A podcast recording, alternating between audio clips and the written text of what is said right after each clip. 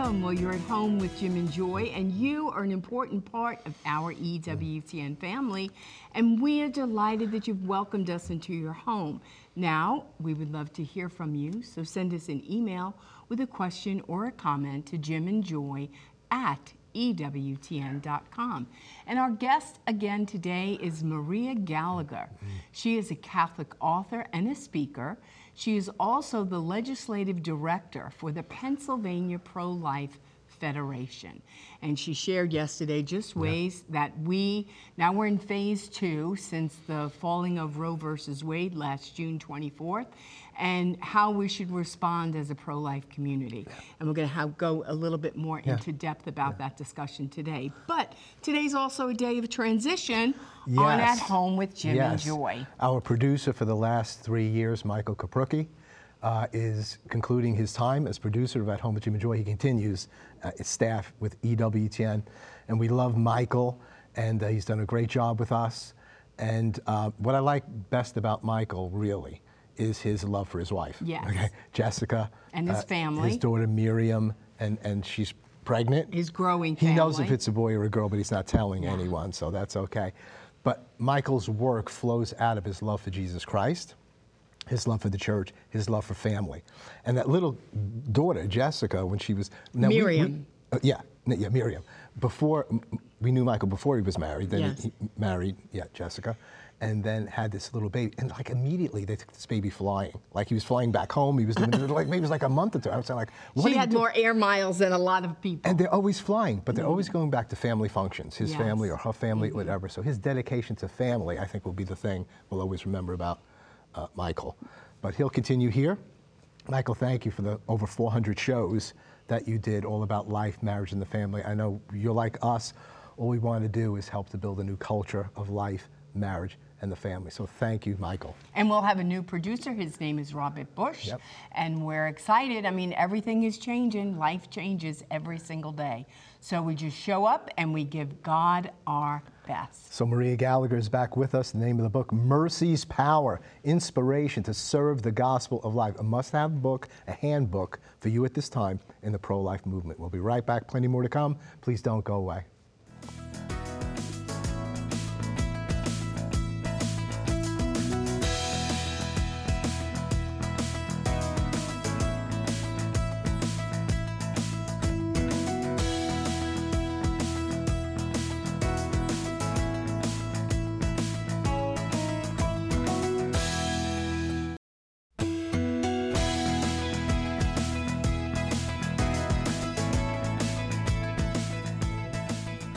Welcome back. Well, you're at home with Jim and Joy, and today our guest is Maria Gallagher. She is a Catholic author and a speaker, and she has written two books, and both of these books are available at EWTNRC.com. The one book is called Mercy's Power, which we're talking about today. It's the inspiration to serve the gospel of life. The other beautiful book is Joyful Encounters with Mary, a woman's guide to living the mysteries of the hmm. rosary. You can go to our website, mariavgallagher.com. Well, Maria, we certainly enjoyed our conversation with you yesterday and are grateful that you wrote this book because you say so well in the book that we're in phase two and the church has to show up, the church has to wake up and show up and get involved and do something. It's not enough to say, I'm Catholic or I'm evangelical or um, I'm against abortion. We need to be doing something with what we believe. We need to put our faith into action. But why the title, Mercy's Power? Where did that come from? Well, I think that it was an inspiration of the Holy Spirit. I had been uh, searching for a, a correct title for this book, and I thought to myself, well, the Marian Fathers, who are behind Marian Press, have a great devotion to divine mercy. And I was wondering, can we harness that power of mercy to mm. promote life? And it runs in my mind that a lot of times we focus on justice in the pro life movement, and that's very important. But we need to show mercy to the moms, to the babies, to the fathers of these children, to the frail elderly, to people with disabilities. That's the way that we're going to help them That's the way we're going to save lives. And that's the way we're going to turn our country and our communities Mm-hmm. around. It all starts with mercy. And what I mean by mercy is love in action, quite simply. Yes. And it has to be both works of mercy and words of mercy. I think so often in our time we get involved in these uh, Facebook wars, right? Where we get into arguments on Facebook or other social media channels, Twitter, and uh, they don't really go anywhere. And I think that we have to be very careful in the words that we use as ambassadors for life. We have to recognize the fact that we may be the only Christ that anybody ever encounters. We may be the only Bible that anybody ever encounters. So we need to recognize that fact and we need to pray to the Holy Spirit to speak through us because we can't do it on our own. Mm-hmm. We need that power of the Most High to communicate. And he wants to do that. I mean, that's a big part of what mercy is about. That mercy is what Christ looks like when he shows up. So we want him to show up. So we have to pray for mm. mercy ourselves in us and to work through us. But Lord, in his own divine mercy, wants to reach people, wants to move out towards people. I've come to seek and save the lost. I've not come for the well. I've come for those who are ailing. So th- this is this is our God. This is what the world needs to hear. This is what people need to hear who may have committed some sin, their full knowledge of it, we don't know, who've been involved with abortion, 64 million abortions, how many people related to that, how many men involved with that. And we can get to the place too, once we realize what we've done, we just feel like our life is over. I remember mm. speaking to some abortionists who were out at the mill, you know, where I was, and this one in particular, and he gave me some time. He didn't say anything. And I, I think he really, really felt like he was damned. And he was just damned. And I, I just, I, I kind of picked up on that. So I want you to know you're not, you're not damned. You, you can go to hell. We could all go to hell. And what you do, you need to repent. You need to know the mercy of God. Um, but you have to have mercy to give mercy. Mm. You do. And you think of somebody like Dr. Bernard Nathanson. Mm-hmm. He was the founder of the National Abortion Rights Action mm. League. He was the founder of the pro abortion movement in the United States. Mm. And yet, he did a complete turnaround. And he became pro life, he became Catholic, Yeah. and he wrote beautiful books that promoted life. And he committed maybe tens of thousands of abortions, mm-hmm. including abortions on his own children. Yes. And mm-hmm. yet, mm. he had a dramatic change of heart. Mm-hmm. And if he can do it, other can, people can do it too. And I think that often um, we count people out and we say to ourselves, oh, that person is never going to be pro life. They're always going to be stuck and mired in that culture of death. But we know of so many people who were involved in that. Abby Johnson, for instance, mm-hmm. the Planned Parenthood director, who became pro life and who wrote the wonderful book Unplanned that the movie was based on. So there's always mercy available for us. And even ourselves, I, I think all of us are touched by the culture of death. Mm-hmm. And if we look inside our hearts, we may say that we contributed at some point to that culture. But God, in His mercy, is willing to take care of us, to love us, to free us from that guilt and that shame. And we see through programs such as Rachel's Vineyard that reach out to women who have had abortions And men. and men as mm-hmm. well, whole families who have mm-hmm. suffered from the trauma and tragedy of abortion. And yet they find healing and hope through that mm. program. So I want to let people know you shouldn't count yourself out. Right. Mm-hmm. If you've been wounded by abortion, know that there is help, there is healing available to you. Trust in God, trust in His mercy. He's here to save you and to help you. Amen.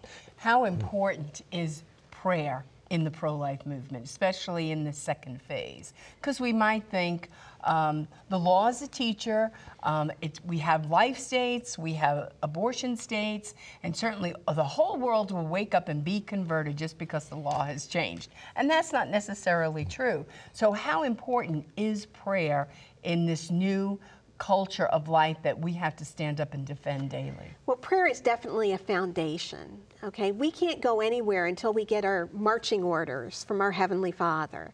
And He's there for us. He wants to guide us. I think so often in the pro life movement, as elsewhere, We get caught up in action. We want to be doers, like Martha in the Bible. When at some point we have to reflect and ponder and meditate on sacred scripture, we have to drink in the Word of God and realize that God wants to show us the path that will help us. We can go off on our own Yeah. Mm-hmm. and we can become miserable failures when we do that, right? Yeah. Even though our hearts may be in the right place, our minds are not. So we need to invoke that power and that grace of God to direct us on this path. And it's going to take a lot of prayer. I mean, we are in phase two of the pro life movement, mm-hmm. And we need help from our Heavenly Father because we have wonderful states that have full protections for preborn children, or, or most protections for preborn children and their mothers. We have other states that have virtually no protections at mm-hmm. all. Mm-hmm. We have states such as my Pennsylvania that are in the middle. Mm-hmm. We have some protections through our Abortion Control Act, but it's not where we want to be. Yeah. Where will we get to that point?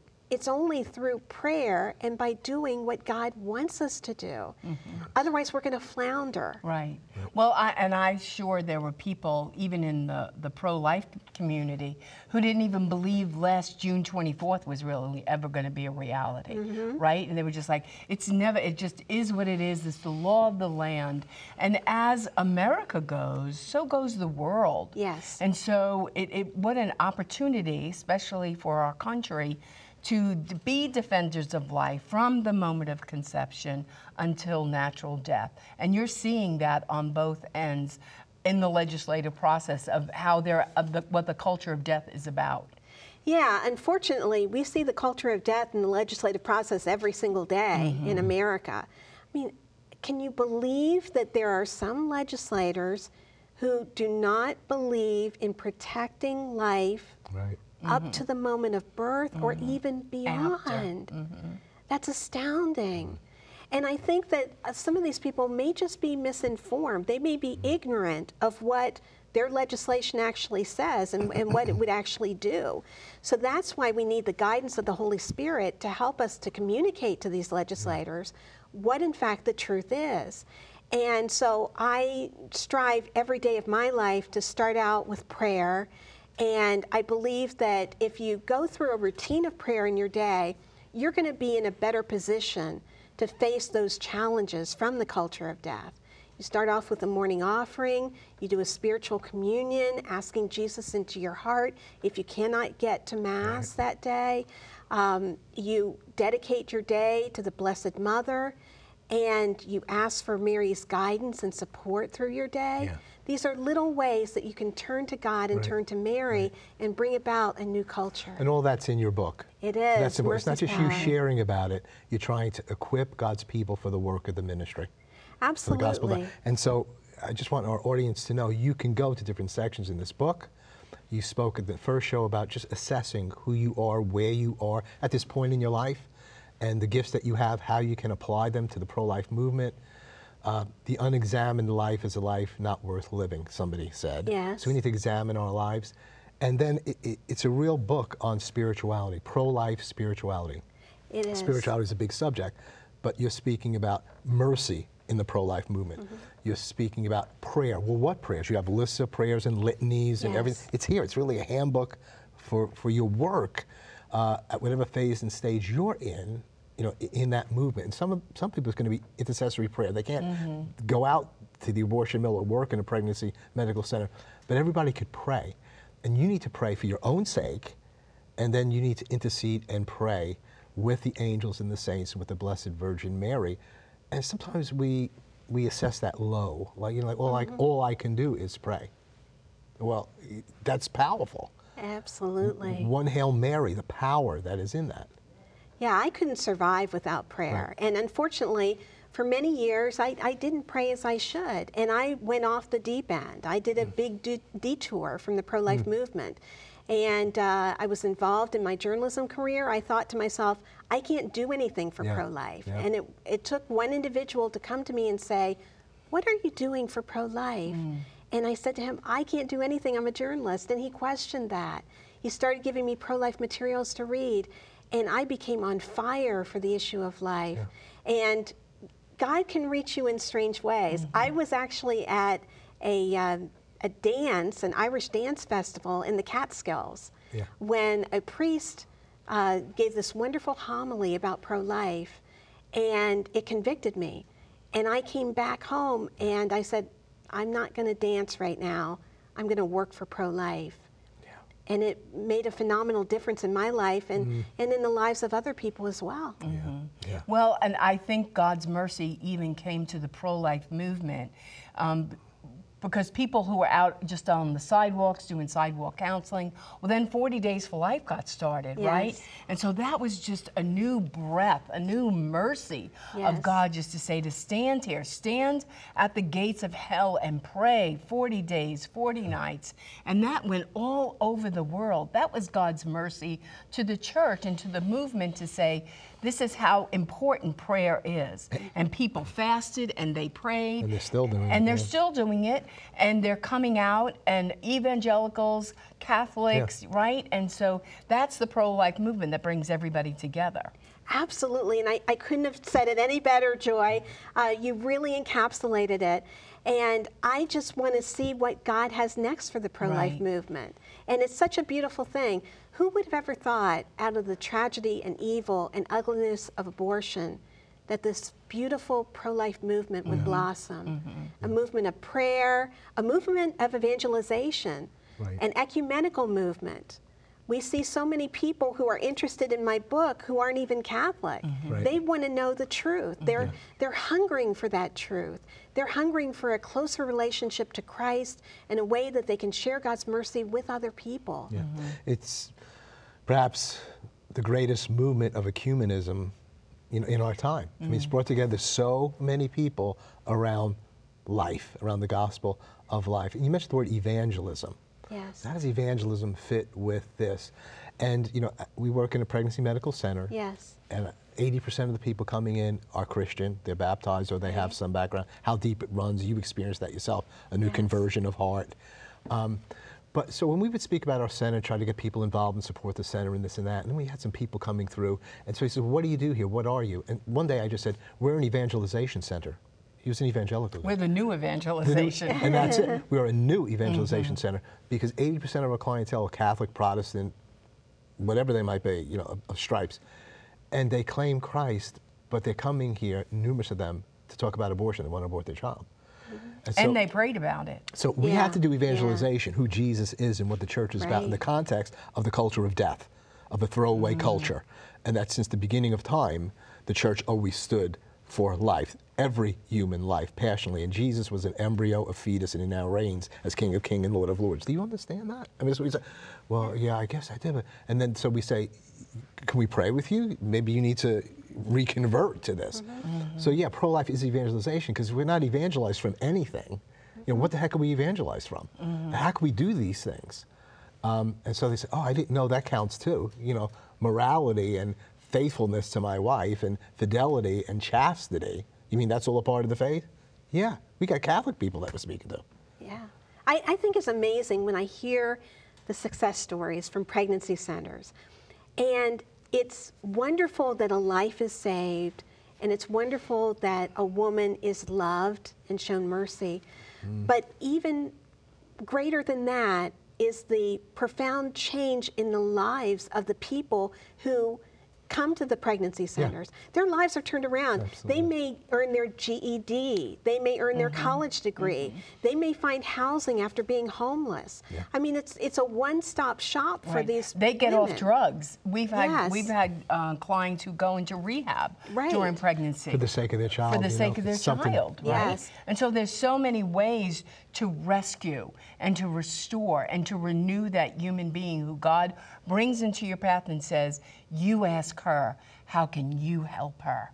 Because she God brought her to you. You know, I I always I'm like being out on the streets. Well, now the center, Jesus says, Joy, I'm going to bring the streets to you. Yes. And every day the streets come. Yes. And so ways that we can love, and honor, and adore and cherish that human being when her boyfriend may have abandoned her, Right. when her family may have abandoned mm-hmm. her, and she's coming in to say, Can I find help here? Absolutely. We're going to need to take a break. We're holding you over for the final segment. You have so much to share, and thankfully, people can get your book, Mercy's Power Inspiration to Serve the Gospel of Life. It's a must read at this time for you, for your family, as we enter into this new phase of the movement. We'll be right back. Plenty more to come. Please don't go away.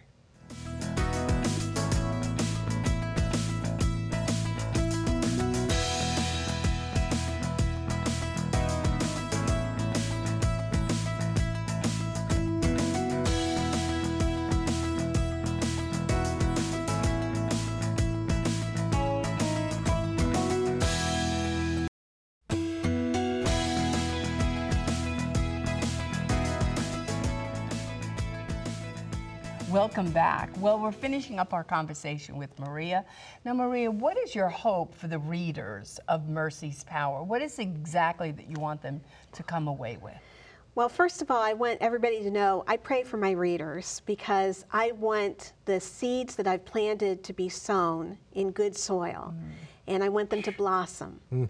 And so I want the readers to come away with both a spiritual game plan and a practical game plan to rebuilding a culture of life in their families, in their communities, in their country, and in their world it, it sounds like a tall order, but I think that with my intrepid editor, Joe McAleer, I think we've managed to accomplish that in this book. It's a very readable book. The chapters are very short, to the point, and I think that people can read it and really come away with a greater understanding of what their role can be in the pro life movement and what the pro life movement can accomplish. I think we sell ourselves short too often. We're just concentrating on this little facet of our community and we don't realize that there are larger repercussions mm. and larger implications. And we need to stress the fact that just one person can do amazing things. It's the power of one, as uh, the football player Benjamin Watson talks about. Um, and you just think about Mother Angelica and what she was able to create, that one person. If had it not been for her, we wouldn't be sitting here Right. today, mm-hmm. and the pro-life movement wouldn't be where it is today You're without right about her. that. Or without with her. EWTN, right? Absolutely, mm-hmm. absolutely. And I think the other thing that I hope that people will come away with is a greater appreciation for the Eucharist and the power of the mm-hmm. Eucharist. You know, Father John Hardon, who is on his way to canonization, once said, There is no stopping abortion without the Eucharist. Mm. There is no stopping abortion without the Eucharist. And I think too often um, we don't take enough time to spend time Yeah. with our Lord before Him and to talk with Him and to see what He has to say to us. I know I'm guilty of this. I do a, a litany of what I want and what I think I need, and I don't spend the time to listen, to truly listen to what He's trying to say to me. And I think that that happens through adoration. Well, and in the reception of the Eucharist, Yes. is that God then restores us, He mm-hmm. renews us, He refreshes us. We become what we consume. Yes. So that then we are fortified and strengthened to do what He's called us to do. Right. And God, God comes up alongside of us and say, "You don't have to do this alone. I'm inside of you, and I'm going to give you superpowers to do what I'm asking you to do. No matter how small it is, no matter how great it is, but we all have to do something. Yes, we all have to do something. We are called upon as citizens of the world and as citizens of God's kingdom to do something to promote life. And it could be something very small. Maybe the only thing that you can do is to pray in your home for these pregnant women and their children. Maybe you're called to do something big, like write legislation or lobby your congressman. Maybe you're called to um, show mercy to pregnant women in need. There, there are so many facets to the pro life movement. We need you. I think that we need to raise up a, a new um, class of artists and musicians and performers who are going to dedicate themselves to promoting life in their work. We really do. We need new media people who are willing to mm-hmm. use their talents and gifts to promote life. There are so many facets of the pro life movement, and I am here for it. I am mm-hmm. ready mm-hmm. and I am eager to see what God has in store for us next. Maria, thank, Thank you, you. so very, very much for equipping and beautifying the bride of Christ. God bless you and your great efforts. Mercy's Power, inspiration to serve the gospel of life, EWTNRC.com. I think we should get these and be giving them to our grandchildren Yep. to raise up the next mm-hmm. generation for this particular phase, that they would be equipped, have a spiritual plan, an action plan to be both Mary and Martha in this age and in this time. You're an important part of this family. You're never alone. You're always at home with Jim and Joy. Bye now.